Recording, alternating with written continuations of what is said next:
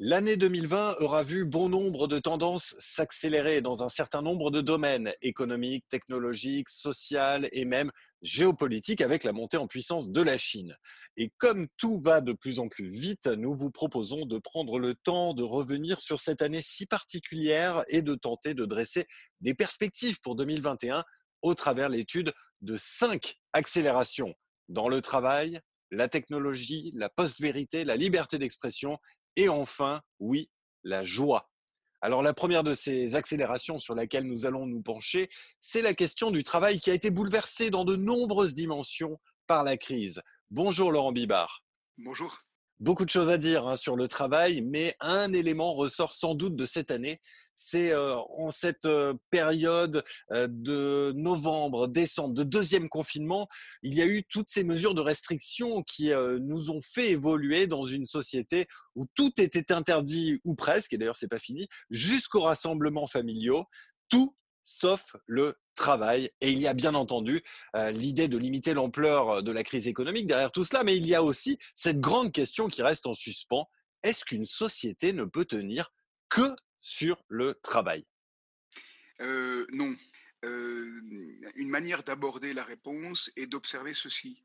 Nous ne pouvons pas ne pas dormir de temps en temps, et en, général quotidiennement. Les, Chinois anciens le savaient si bien qu'une torture, voire une mise à mort, consistait à empêcher tout simplement quelqu'un de dormir. Autrement dit, nous avons besoin d'un rythme d'un rythme entre la veille et le sommeil, d'un rythme entre le travail et le loisir ou le repos. Et donc on a besoin des deux. Et une société, ceci vaut à la fois individuellement, mais aussi collectivement. Une société qui ne ferait que travailler serait une société de robots, une société de fous, une société non humaine, de machines. On va y venir lors euh, du podcast suivant. Mais donc, on a besoin pour que la vie fasse sens de travail et de loisir. Mais encore faut-il également que chacun fasse sens. Si on a un travail totalement aliénant et que du coup le seul rêve, c'est de se débarrasser du travail, donc de fuir vers des loisirs, c'est très mauvais signe. Or, malheureusement, le travail est souvent totalement aliénant. On travaille pour des entreprises euh, qui font des choses absurdes, qui sont soumises à des exigences de profitabilité euh, qui détruisent toute condition collective euh, qui, qui donne sens au travail. Et donc, parfois, c'est absurde, évidemment. Et puis d'autre part, les loisirs également peuvent être absurdes. Quand nos loisirs, on y reviendra dans les prochaines émissions, mais sont saturés de rêves que nous n'avons pas faits, mais que d'autres font pour nous, et croient bon, je parle des jeux, vidéo, etc., et qu'on s'enfonce dans les rêves des autres en ne prenant plus le temps de rêver les nôtres, de rêve, c'est une catastrophe. Autrement dit, une société fondée seulement sur le travail ne peut pas vivre de manière durable, ne peut pas être durable, mais elle est absurde. Et il faut, pour empêcher que ce soit une orientation, et je ne dis pas que c'est l'orientation actuelle du gouvernement ou autre, ce n'est pas la question, mais il faut que et le travail fasse sens, et on parle d'un travail bien fait, d'un travail d'orfèvre. Donc le travail et la tâche accomplie, bien accomplie, et dont on est fier peut donner beaucoup de sens à notre vie. Donc le travail est capital. Et les loisirs sont essentiels. Les loisirs voulaient dire, dans l'ancien temps, euh, se cultiver, réfléchir, goûter la beauté des choses, etc. Eh bien, ça veut dire se déployer sur le fond de nos rêves tout autant. Travail et loisirs sont indispensables. Mais alors, comment se fait-il que l'on ait dévoyé cette notion de loisir telle que telle qu'elle était vue par les anciens? Pourquoi est-ce qu'on s'est éloigné de cette vision? Est-ce qu'il faut mettre cela en regard avec l'essor d'un loisir de masse? Qui n'est dès lors plus le domaine réservé à quelques-uns, pour ne pas dire les élites ce n'est pas tant une question de, de, de, rapport entre élite et masse, éventuellement, que une question de valorisation presque exclusive du travail à notre époque et qui remonte à à peu près 300 ans, 400 ans. Euh, ça remonte à la naissance de la pensée politique moderne. Et il a été affirmé là que c'est par le travail que nous prenons existence auprès des autres. C'est par le travail que nous acquérons nos propriétés. c'est par le travail que nous sommes reconnus par les autres. Et donc le travail devient une catégorie absolument centrale, y compris en théorie économique. La théorie de la valeur travail est absolument essentielle. Karl Marx lui-même a suivi un libéral comme John Locke pour creuser euh, la compréhension de l'économie à partir de la valeur travail. C'est un peu comme si, si on ne travaillait pas, on n'était plus humain. Vous imaginez la situation de tous les gens qui sont au, chômage et qui le subissent? Je ne dis pas qu'il n'y a pas, parfois des situations, euh, euh, des abus de chômage, ce n'est pas le problème du tout. Mais des gens qui sont obligés d'être au chômage, qui subissent le chômage, sont comme exclus de la société, exclus du monde où nous vivons et travaillons.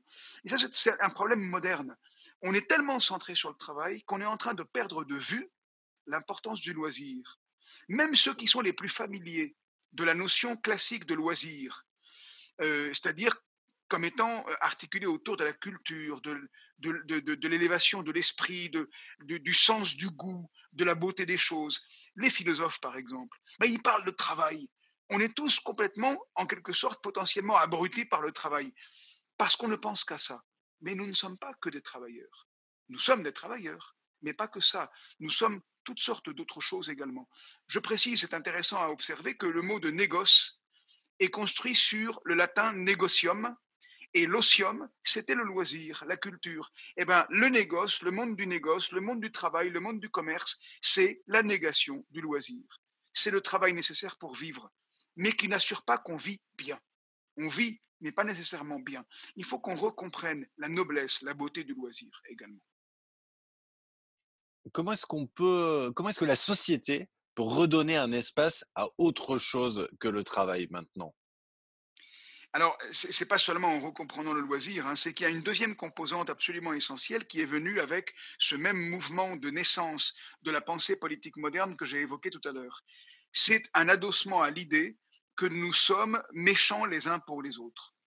Et ça, c'est très très moderne. Hein. C'est une décision moderne, c'est-à-dire ça remonte à 300 ans, 400 ans c'est une décision délibérée de la part d'un philosophe politique anglais qui a précédé euh, John Locke que j'ai évoqué tout à l'heure, euh, Thomas Hobbes. Thomas Hobbes, pour des raisons strictement, strictement de méthode, je ne rentre pas dans le détail, c'est pas intéressant ici, mais a, a affirmé que l'humanité, à l'état naturel, est composée d'individus libres, égaux entre eux, rationnels, et donc seulement des individus, hein, libres, égaux entre eux, rationnels. On n'est pas censé vivre en communauté, d'après Thomas Hobbes. Et cet état de vie d'individus séparés les uns des autres est, dit-il, nécessairement, je ne rentre pas dans le détail, un état de guerre, un état de méfiance. Nous sommes des loups les uns pour les autres. Eh bien, cette présupposition qui n'a un rôle que méthodologique pour Hobbes est devenue de nos jours une évidence.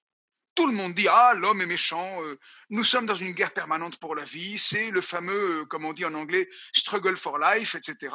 Euh, et c'est affreux, on n'est que méchant. Moi j'aime bien observer que quand des gens se plaignent en disant que nous ne sommes que méchants, on s'en plaint souvent en le regrettant. On est triste d'être que méchant, mais du coup ça veut dire qu'on n'est pas que méchant. Si on est triste de n'être que méchant, c'est qu'on rêve d'être bon, c'est qu'on aimerait bien qu'il y ait de la bonté. C'est donc qu'on a une idée de la bonté et de la confiance et de la solidarité. Ça veut dire qu'on est beaucoup plus complexe que seulement méchant. Nous ne sommes pas que les individus libres, égaux entre eux et rationnels qu'a imaginé Hobbes pour des raisons de méthode. Ces individus, d'ailleurs, sont devenus, on le verra plus tard dans le podcast sur, entre autres, la liberté d'expression, sont devenus les agents économiques. On n'est pas du tout que des agents économiques. Nous sommes aussi solidaires. Nous sommes aussi aimants nous sommes aussi amants, nous sommes aussi rêveurs, nous sommes aussi amoureux de la sagesse, c'est-à-dire philosophes, comme on y reviendra au moment de la joie, en parlant de la joie. Nous sommes bien plus complexes que ça. Et je rappelle que pour les anciens, la vie est spontanément, collective. Nous, en supposant que nous sommes méchants les uns contre méchants et des individus dressés les uns contre les autres par intérêt économique en particulier, eh bien, nous fabriquons de la méfiance et du problème. Et ceci articulé au monde exclusif du travail. Et ça n'est pas très sain. Méfiance, travail, agents économiques vont ensemble, tout seul. Il faudrait ajouter confiance, loisir, et nous sommes bien autre chose que des agents économiques. Et là, on commencera à avoir une vue vraiment complexe, complète de la réalité. Nous sommes évidemment aussi des individus, des travailleurs dans le monde économique, mais pas du tout seulement ça, pas du tout. Mais est-ce que sortir de cette vision de l'homme méchant n'est pas aujourd'hui un vœu pieux? Est-ce que on peut dire que ça n'a jamais été aussi compliqué de sortir de cette vision puisque Parmi les tendances que la crise semble avoir accélérées figure notamment la montée en puissance de l'archipélisation de la société, illustrée notamment par les tensions sociales, le communautarisme qui se ravive euh, depuis quelques semaines, quelques mois, de la contestation des mesures de restriction aux attentats terroristes. Difficile de recréer du lien autre qu'économique et de sortir de cette vision méchante de l'homme dans ce contexte. Alors, je, comprends bien et on est, malheureusement parfaitement d'accord, mais il y a euh, des situations très, très inégales, très variables. Et le gros problème n'est pas du tout chez les personnes qui ont reçu une éducation qui les aide à être patientes. Plus on est éduqué au mieux, plus on a le sens de la patience, de regarder loin, de la complexité des choses. On y reviendra quand on parlera en particulier de la post-vérité. Moins on est éduqué, moins on a le sens de la réelle complexité des choses, moins on a le sens d'une vue d'ensemble, moins on a la capacité de prise de recul. Et du coup, évidemment, dans ces cas-là, des périodes comme les confinements et reconfinements, des périodes où il y a une crise profonde, mondiale, sont des périodes propices à des radicalisations, à de la violence, à de l'incompréhension, euh, à, la violence conjugale, à tout ce qu'on voudra. Mon propos n'excuse personne. Il responsabilise tout le monde. Et surtout, la notion d'éducation, elle est absolument capitale. Si on donne aux humains le langage, le sens d'une communauté, de la reconnaissance, la capacité de comprendre les choses, alors on leur donne mécaniquement les moyens de sortir de la pauvreté. La pauvreté, je reprends les propos du créateur d'ATD Carmonde, Joseph Wrezinski, lui-même, dans la misère au début de sa vie. Il disait la vraie pauvreté n'est pas une question de manque de, ressources économiques et financières, c'est pas une question d'argent, c'est beaucoup plus grave. La vraie pauvreté, c'est justement un manque de communauté, c'est un manque de reconnaissance, c'est un manque de langage, donc de capacité de se comprendre et de se faire comprendre, de comprendre les autres et de se faire comprendre. Si on n'a pas ça, il ajoute, Comment voulez-vous, quand on n'a aucun moyen de se mettre en relation avec les autres, qu'on vende quelque force de travail que ce soit pour recevoir un salaire C'est impossible. Eh bien, c'est là où il disait que la, pauvreté est bien plus fondamentale, c'est celle du manque de relation. Il est capital qu'on redonne à l'éducation la priorité absolue, parce qu'elle est la condition de possibilité de toute relation qui passe par les mots, par le dialogue, par l'écoute, quel que soit le degré de malentendu, et qui ne fait pas basculer quiconque vers les armes. On prend les armes quand on a ce sentiment qu'aucun dialogue n'est plus possible. Et on a ce sentiment qu'aucun dialogue n'est plus possible, en particulier quand on n'a pas appris que le dialogue est possible.